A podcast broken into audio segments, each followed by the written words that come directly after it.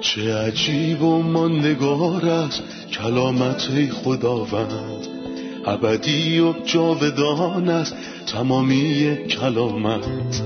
همچون نهری خروشانم بر قلب تشنه کلام تو برترین است تسلی قلب من.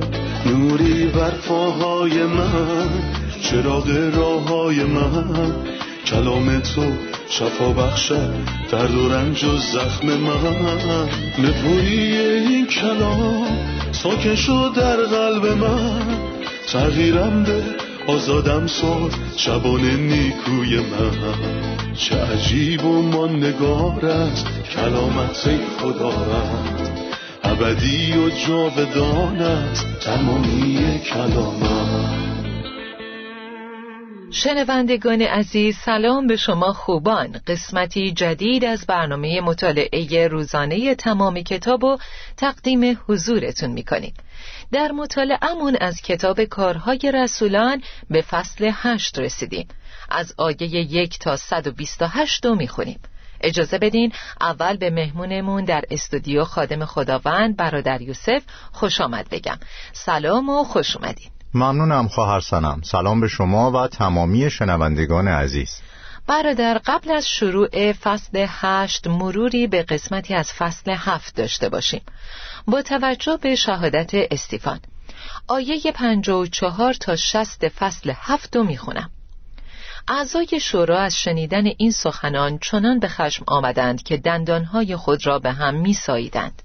اما استیفان پر از روح القدس به آسمان چشم دوخت و جلال خدا و عیسی را که در دست راست خدا ایستاده بود دید و گفت ببینید من همکنون آسمان را گشوده و پسر انسان را در دست راست خدا ایستاده می‌بینم. در این هنگام فریاد بلندی از حاضران برخاست. آنها گوشهای خود را گرفتند و به سوی او حمله کردند. او را از شهر بیرون انداخته سنگسار نمودند. کسانی که علیه او شهادت داده بودند لباسهای خود را کندند و پیش پای جوانی به نام شاول گذاشتند. وقتی استیفان را سنگسار می کردند او با فریاد گفت ای عیسی ای خداوند روح مرا بپذیر. سپس به زانو افتاد و با صدای بلند گفت خداوندا این گناه را به حساب ایشان نگذار. این را گفت و جان سپرد.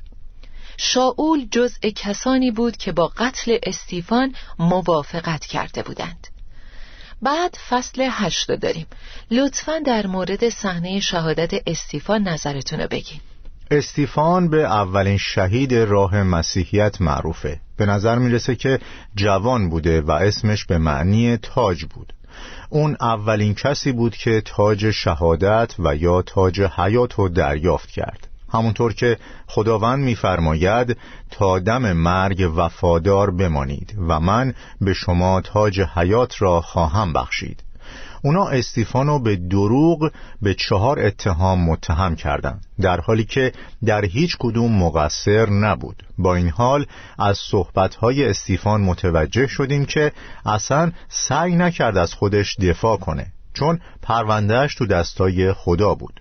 اون کاری انجام داد که خدا ازش خواست. اون به عنوان مدافع این ملت بهشون خدمت کرد. بنابراین براشون روشن کرد که از آغاز تاریخ یوسفی که برای نجاتشون اومد و رد کردن موسایی که برای نجاتشون اومد و رد کردن. خطابش رو اینطور تموم می‌کنه. کدام نبی از دست اجداد شما جفا ندید؟ آنان کسانی را که درباره آمدن آن یکتای عادل پیشگویی می کردند کشتند. و در زمان ما شما به خود او خیانت کردید و او را به قتل رساندید. جا داره یادآوری کنیم که اون نه بهانه‌ای برای کشته شدن انبیا به اونا داد و نه بهانه‌ای برای کشته شدن مسیح و نه حتی بهانه‌ای برای قتل خودش. درخواست بخشش نکرد اما مثل مسیح نگفت اینا نمی‌دونن دارن چی کار می‌کنن. اینجا این نشون میده که استیفان انگار درها رو از نظر غذایی به روی قوم بسته بود تا از صبر خدا بهره ای نبرن وقتی مسیح روی صلیب براشون دعا کرد ای پدر اینان را ببخش زیرا نمی‌دانند چه می‌کنند. اونا از صبری که خداوند عیسی بهشون داد بهره نبردن و به همین دلیله که درها به روشون بسته شد. و بهشون ثابت کرد که قتل انبیا عمدی بوده. قتل مسیح عمدی بوده و قتل خودشم عمدی بوده. بنابراین قوم کنار گذاشته شد.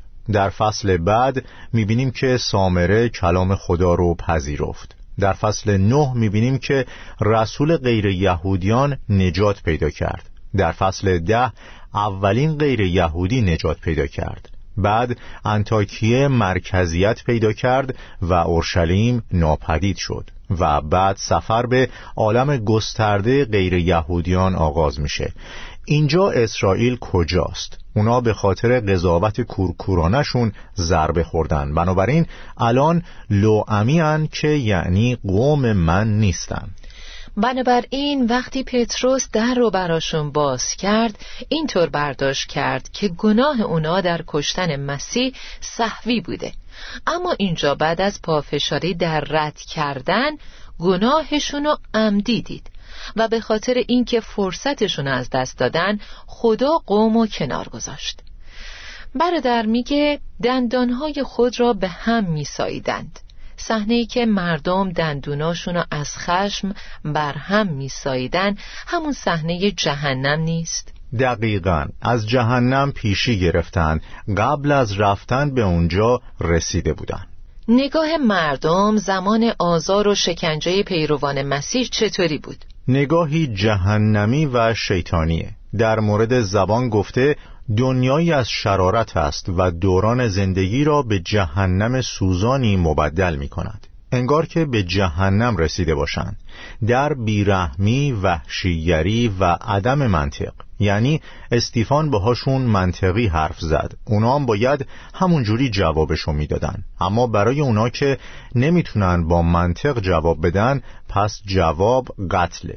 و متاسفانه تا الان هم این طریق شیطانی توسط افرادی که در بحث کردن ضعیفا استفاده میشه. کسایی که نمی‌تونن جواب طرف دیگه بحثو بدن برای همیشه ساکتش می‌کنن. شما می‌تونین صدای انسان رو ساکت کنین اما حقیقت همیشه باقی میمونه. قائن حابیل و کشت اما حتی با این وجود حابیل مرده هنوز سخن میگه. وقتی داشتن استیفانو سنگسار می‌کردن گفت ای عیسی ای خداوند روح مرا بپذیر. سپس به زانو افتاد. استیفان قبل از اینکه از خدا بخواد روحشو بپذیره چی دید؟ اون صحنه شگفتانگیزی رو دید. جلال خدا. او سخنرانیشو با صحنه ای از جلال خدا شروع کرد و با گفتن اینکه جلال خدا و عیسی رو در دست راست خدا ایستاده دیده خاتمه داد. عیسایی که قوم اونو کافر می‌دونستن. کسی که سنگ بنایی بود که توسط بنایان رد شد. اینجا میگه عیسی در دست راست خدا ایستاده. بعضیا میگن ایستاده که به قوم فرصتی دوباره و آخر رو بده. خداوند به سرور من می‌گوید به دست راست من بنشین تا دشمنانت را زیر پای تو اندازم. ادهی میگن می‌خواست این اولین شهید رو تشویق کنه. پس ایستاد تا بهش خوش آمد بگه. حقیقتا صحنه شگفتانگیزیه. این کلام در اینجا به فصل هشت پیوند می‌خوره. شاول جزء کسانی بود که با قتل استیفان موافقت کرده بودند. در همان روز جفای سختی به کلیسای اورشلیم شروع شد و همه ایمانداران به جز رسولان به نواحی یهودیه و سامره پراکنده شدند. گروهی از نیکوکاران جسد استیفان را به خاک سپردند و سوگواری بزرگی برای او ترتیب دادند. شاول سعی می کرد که بنیاد کلیسا را براندازد. او خانه به خانه میگشت و زنها و مردها را بیرون می‌کشید و به زندان میانداخت. لطفا در مورد جفا و مهنت و همینطور در مورد رابطه بین جفا و مهنت و پذیرش و پیروی از مسیح به طور کلی توضیح بدین. غروب و طلوعی وجود داره. غروب استیفان فردی که خدمتش زود به پایان رسید باعث میشه سوالی پیش بیاد. چرا خداوند شاهدین لباساشونو گذاشتن؟ کسانی که استیفانو سنگسار کردن لباساشونو پیش پاهای مرد جوانی به نام شاول انداختن. بعدا شاول وارد عمل میشه و به نظر می‌رسه خدمت و ادامه میده. اگه استیفان فرصت داشت ادامش بده بازم این کارو می‌کرد. اما استیفان مرد. اما کلام خدا نمیمیره. پولس زندانی میشه اما کلام خدا زندانی نمیشه. هر کس مسیح رو بپذیره باید پریشانی رو هم بپذیره. نه اینکه فقط مسیح رو بپذیره و برای جلالش زندگی کنه. هر کس می‌خواد زندگی خداپسندانه ای داشته باشه پولس رسول میگه آری همه کسانی که مایلند در اتحاد با مسیح عیسی زندگانی خداپسندانه ای داشته باشند رنج و آزار خواهند دید. برای زیستن برای خدا در دنیایی که از خدا نفرت داره و از خدا دوری می‌کنه رویارویی با جفا وجود داره. پس شما میگین که داشتن حیات مسیح منو در اداوت با جهان قرار میده و جهانم دشمنم میشه و اونها نمی‌تونن دیدن پیروان مسیح رو تحمل کنند. خیلیا کارهای رسولان یک هشت و هشت یک رو با هم مرتبط می‌دونن. در کارهای رسولان یک هشت خداوند بهشون فرمود در اورشلیم و تمام یهودیه و سامره و تا دور افتاده ترین نقاط عالم شاهدان من خواهید بود.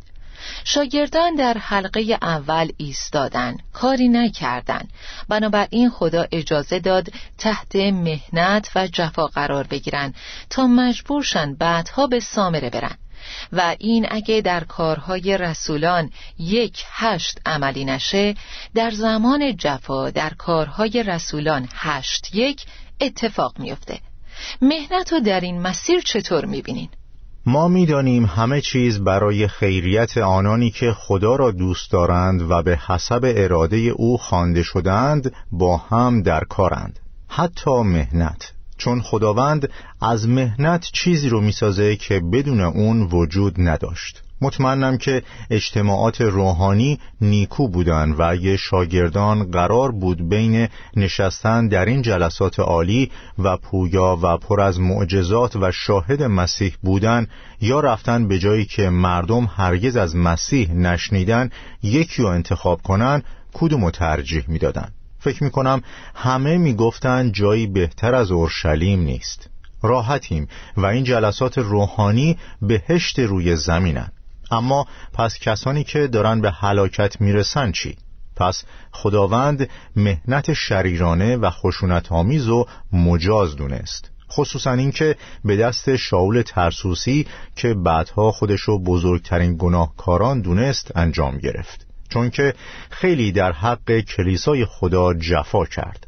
جفاهای زیادی که بر ایمانداران رفت توسط اون رهبری شد. اونا رو از خونشون بیرون می‌کشید تا کشته بشن. در زمان مهنت مجبور شدن پراکنده بشن و اونایی که پراکنده شدن رفتن تا همونطور که در آیه چهار گفته شده کلام و تعلیم بدن. عزیزان می‌خوام بهتون بگم اگه امروزه آواره شدین، ترد شدین یا از خونه هاتون بیرونتون کردن شما فرد بزرگی و که به دروغ تحت آزار و شکنجه قرار گرفت دنبال می‌کنین که بهش افترا زدن. در ضمن می‌خوام بگم که یه جا نشینین و به حال خودتون گریه کنین و فکر کنین که دنیا به آخر رسیده. اگه خواندگی مشخصی از طرف مسیح دارین اینو به عنوان فرصتی برای رسوندن پیام انجیل به جاهایی که مردم تا به حال خبر خوش به گوششون نرسیده در نظر بگیرین. زمانی که پولس و زندانی کردن نگفت که اشتباه شده و من بیگناهم و کاری نکردم. به جاش از موقعیتش در زندان نهایت استفاده رو برد. به هر سربازی که برای زندانبانی از او میومد از مسیح می‌گفت می‌خواهم بدانید که آنچه بر سر من آمده است در واقع به پیشرفت انجیل کمک کرده است. خب برادر می‌خوایم که بیشتر در مورد شخصیت شاول فرد شروری که وایساد از لباسهای سنگسار کنندگان استیفان محافظت کرد بدونیم. و اینکه آیا ممکنه امروزم شخصی مثل اون پیدا بشه؟ فکر می‌کنم اون یه تروریست بود. صفات تروریست های امروز رو داشت. پس آیا یه تروریست می‌تونه که به مسیح ایمان داشته باشه؟ بله. هیچ چیز برای خدا غیر ممکن نیست. اینجا بخش کوچیکیشو می‌بینیم. و پولس هم به تمامی توضیحش داد. وقتی که گفت در گذشته به او دشنام می‌دادم. جفا میرسانیدم و اهانت می‌کردم. اما خدا به من رحم کرد. بعد میگه اما به این دلیل رحمت یافتم تا عیسی مسیح در رفتار خود با من که بزرگترین گناهکارانم کمال بردباری خود را نشان دهد و من نمونه ای باشم برای همه کسانی که بعدها به او ایمان آورده حیات جاودانی خواهند یافت. گویی اتفاقی که برای شاول افتاده همواره تکرار میشه. خودم به شخصه افرادی رو می‌شناسم که قبلا تروریست بودن اما امروزه به خادمان مسیح تبدیل شدن. اون فرمانده تروریسم دینی بود. کتاب مقدس در آیه دو در مورد نیکوکاران صحبت کرد. گروهی از نیکوکاران جسد استیفان را به خاک سپردند و سوگواری بزرگی برای او ترتیب دادند. این از یه طرف و از طرف دیگه شاول سعی می کرد که بنیاد کلیسا را براندازد. در مورد این دو دسته نیکوکاران و افرادی که توسط شاول فرماندهی شدن توضیح بدین نیکوکاران فقدان عظیمی رو احساس کردند چون ستاره درخشانی مثل استیفان رو از دست دادن اون از روح القدس و حکمت پر شد با ایمان و فیض پر شد و همه این خصوصیات در فصل شش ذکر شده. اگرچه وقتی مرد هنوز جوان بود و دوره خدمتش کوتاه بود اما به قوت خدمت کرد. در مقابل می‌خونیم که شاول سعی می‌کرد که بنیاد کلیسا را براندازد. کسی که گرگ صفته وقتی بوی خون به مشامش می‌خوره آتشش برای خون بیشتر میشه. بعد از اینکه دید خون استیفان اولین شهید راه مسیحیت ریخته شد آتشش برای خون بیشتر شد. در حقیقت مثل یه دیوونه عمل کرد. اما همونطوری که بعدتر خداوند بهش گفت این کارها ارتباطی با تو نداره. بر میخها لگت زدن کار آسانی نیست. درسته. و هر کس که سعی می‌کنه به رهروان مسیح حمله کنه انگار که داره به صخره ضربه می‌زنه. نگران صخره نیستم چون که اتفاقی برای صخره نمیافته. اما نگران سرش هستم که بهش ضربه می‌زنه.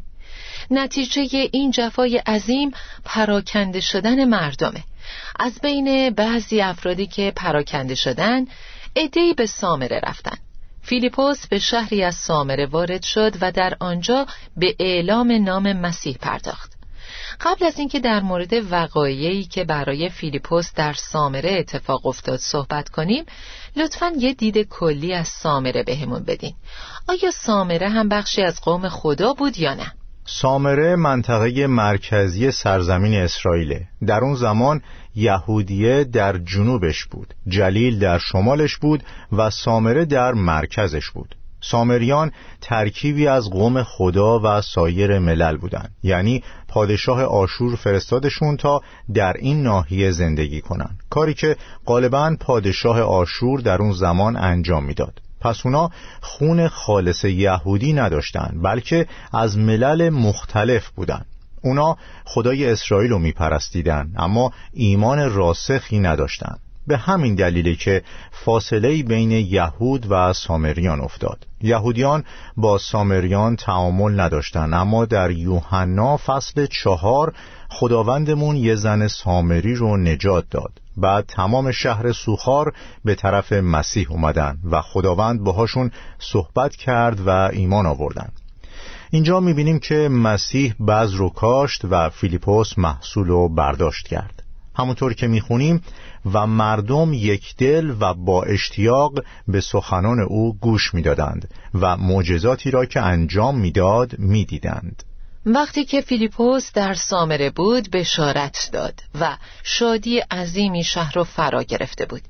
از آیه نه فرد جدیدی به نام شمعون وارد داستان میشه که جادو می‌کرد. برای مدتی سامریان را فریفته کارهای جادوگرانه خود کرده و مدعی بود که او شخص بزرگی است.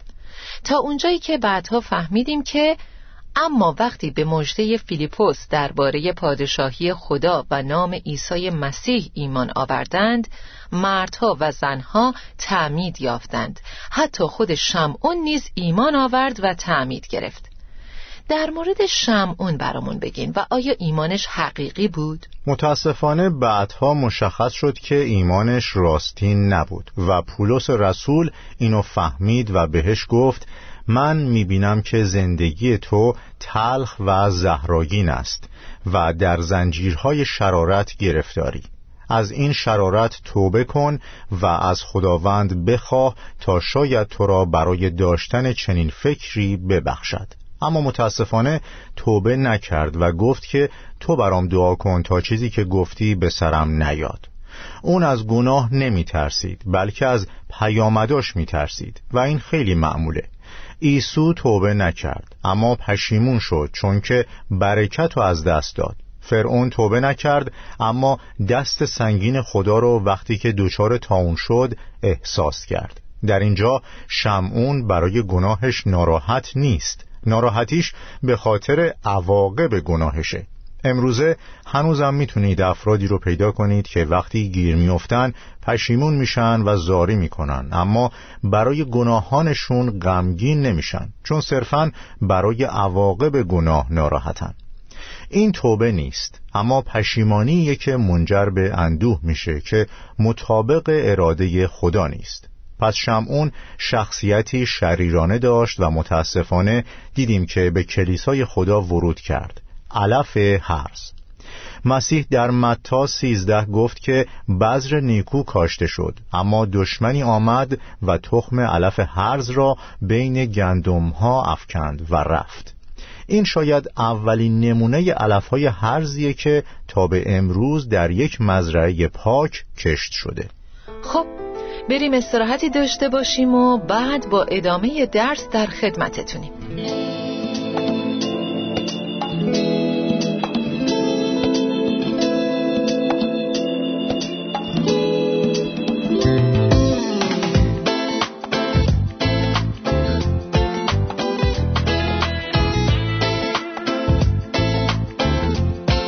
در آیه دوازده خوندیم که مردم سامره سخنان فیلیپوس رو شنیدن و به کلام ایمان آوردن. اما تا زمانی که رسولان شنیدن و پتروس و یوحنا رو فرستادن تا اونا رو دستگذاری کنن روح القدس رو دریافت نکردن. چرا همون زمانی که ایمان آوردن روح القدس بر اونا قرار نگرفت؟ آیا امروز هم برای دریافت روح القدس باید شخص خاصی دستگذاری کنه؟ در این مورد دو دیدگاه وجود داره. اولی مختص پتروسه که با توجه به متا شانزده کلیدهای ملکوت رو دریافت کرده. پس خودش باید درهای ملکوت رو به روی سامری ها باز می کرد همونطور که قبلا این کار رو در کارهای رسولان دو برای یهود کرد و همونطور که بعدها در کارهای رسولان ده برای غیر یهودیان می‌کنه اینجا هم برای سامریان درها رو باز می‌کنه. یه مشکلم جدایی بین یهود و سامریاست. اگه سامری ها همون موقع روح القدس رو دریافت می‌کردن جدایی کلیسای سامره از کلیسای اورشلیم تداوم میافت و بدن یک نمی بود دو می‌شد یا دو کلیسا می‌شد. کلیسایی به رهبری پتروس در اورشلیم و کلیسایی به رهبری مردم یا فیلیپوس در سامره. خداوند می‌خواد که بدن یکی باشه و به همین دلیله که رسولان پتروس و یوحنا اومدن و سامریان رو با هم دستگذاری کردند و سامریان اینو پذیرفتن و به نشانه خضوع سرشونو خم کردند چون که مسیح در یوحنا 22 چهار گفت زیرا رستگاری به وسیله قوم یهود می آید به همین دلیله که خدا می‌خواست کلیسا یکی باشه نه دوتا. و به همین دلیله که فوراً بهشون روح القدس رو نداد و صرفا بعد از اومدن پتروس و یوحنا و دستگذاریشون اومد. بعدش مثلا در کارهای رسولان ده روح القدس و بدون دستگذاری پتروس بر اونها دریافت کردم پس امروزه دستگذاری الزامی نیست. فقط با ایمان که عطیه روح القدس رو دریافت می‌کنیم. ما هنوز داریم در مورد کتاب کارهای رسولان در مورد بازه انتقالی صحبت می کنیم که بنای کلیساست و مرحله خاصیه. چیزی که امروزه رخ میده اینه که روح القدس مستقیما درون یک فرد مسیحی ساکن میشه. درست بعد از ایمان آوردن. برادر در آیه بعد می‌بینیم که شمعون می‌خواد که این قدرت رو داشته باشه. به طوری که وقتی کسی رو دست گذاری کنه اون فرد روح القدس رو دریافت کنه. قبلا فهمیدیم که ایمانش ساختگی بود. اگرچه ایمان آورده بود و تعمید گرفته بود. چطور می‌تونیم در جامعه مسیحی بین کسانی که ایمان ساختگی دارن و ایمانداران حقیقی و بین کسانی که خدمت ساختگی دارن و خدمت حقیقی دارن تمایز قائل بشیم؟ شمعون واقعا شخصیت شروری داره. میگن رهبر جوامع عرفانی بوده که دشواری های زیادی رو برای مسیحیت ایجاد کرد و بعد از شمعون بدعتی جدید به نام شمعونیه به وجود اومد که خرید و فروش عطایای خدا مانند خانه خداوند به بهای پول بود. منظورم از خانه خداوند همون چیزیه که مسیح در یوحنا دو گفت خانه پدر مرا به بازار تبدیل نکنید. از تاریخچه کلیسا حقیقتی غمبار و شرماور رو می‌فهمیم که زیاده خواهیه. اونا بخشش گناهان رو با پول میفروختن. یعنی با پرداخت پول بخشش گناهان رو دریافت می‌کردن. چه کسی این بدعت و پایه گذاری کرد؟ فردی واقعا شریر به نام شمعون. شمعون ایمانی ساختگی داشت و امروزه هزاران نفر اینطورین ممکنه بتونیم بگیم علفهای هرز با شمعون شروع شد اما با اون تموم نشد چرا که هنوز هم مزرعه پر از علف هرزه نمی‌تونیم با اطمینان بگیم چه کسی ایمانش ساختگیه و چه کسی حقیقی اما باید مراقب باشیم. خداوند می‌دونه چه کسانی از آن او هستند. ایمانداران باید از گناه دوری کنند. یه خدمت ساختگی وجود داره که به دنبال جلال دادن نفسه و مثل شمعون با امور مادی سر و کار داره. کسی که همواره طمع داره فرد توهیه و خدمتش هم توهیه. مسیحیت از این آدما زیاد داره اما در روز آخر بین فردی که خداوند رو میپرستید و کسی که چنین نمی‌کرد و بین نیک و شریر تمایزی وجود داره. ما باید مواظب باشیم و گول زبان چرب و نرم و ظاهر رو نخوریم. تا کسی رو که به دنبال جلال دادن خودشه بشناسیم و همینطور کسی رو که ایمانش ساختگیه. ممنون برادر یوسف. این قسمت رو با عزیزان مرور می‌کنیم. این فصل رو با صحبت در مورد جفا و افرادی که در نتیجه مهنت پراکنده شدن و برای بشارت رفتن شروع کردیم. کتاب مقدس به ما یاد میده که کسی که مسیح رو بپذیره ممکنه مورد جفا قرار بگیره. آری همه کسانی که مایلند در اتحاد با مسیح عیسی زندگانی خدا پسندانه ای داشته باشند رنج و آزار خواهند دید. هرکس بخواد در عالمی که توسط شیطان اداره میشه درست زندگی کنه مطمئنا با جفا روبرو میشه. در این فصل دیدیم که خدا تا چه حد عظیمه و چطور از جفا و مهنت استفاده می‌کنه تا چیز نیکویی و از دل اون بیرون بکشه. مردمی که تحت جفا بودن پراکنده شدن و برای بشارت رفتن. به خاطر جفا کلام به کسانی که تا به حال به گوششون نخورده بود رسید. فهمیدیم شاول یه تروریست دینی بود. طبعا این شخصیت تکرار شدنیه و نمونه های زیادی در اطرافمون هست از کسانی که تروریست بودن و خداوند اونها رو به خادمان خودش تبدیل کرد یاد گرفتیم مردم سامره کلام خدا رو پذیرفتن اما فورا روح القدس رو دریافت نکردند. چون کلیدهای ملکوت به پتروس داده شد پس پتروس مثل فصل دو باید میومد و درها رو براشون باز می‌کرد.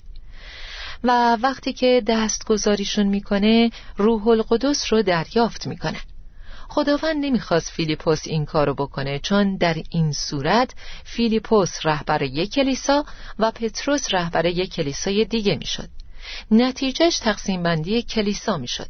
در صورتی که خداوند می‌خواد که کلیسا یک بدن باشه و در یک اتحاد. امروز وضعیت به این شکل نیست چون کلیسا شکل گرفته. برادر یوسف خداوند بهتون برکت بده. خداوند به همه شما برکت بده. آمین. عزیزان تا یه برنامه و شروع قسمتی جدید همه شما رو به خداوند مهربون میسپارم. چه عجیب و ماندگار است کلامت خداوند. ابدی و جاودان است تمامی کلامت.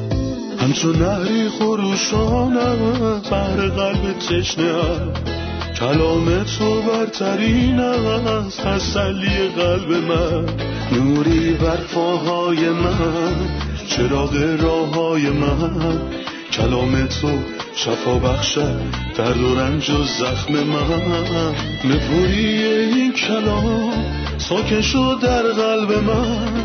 تغییرم ده آزادم ساز شبان نیکوی من.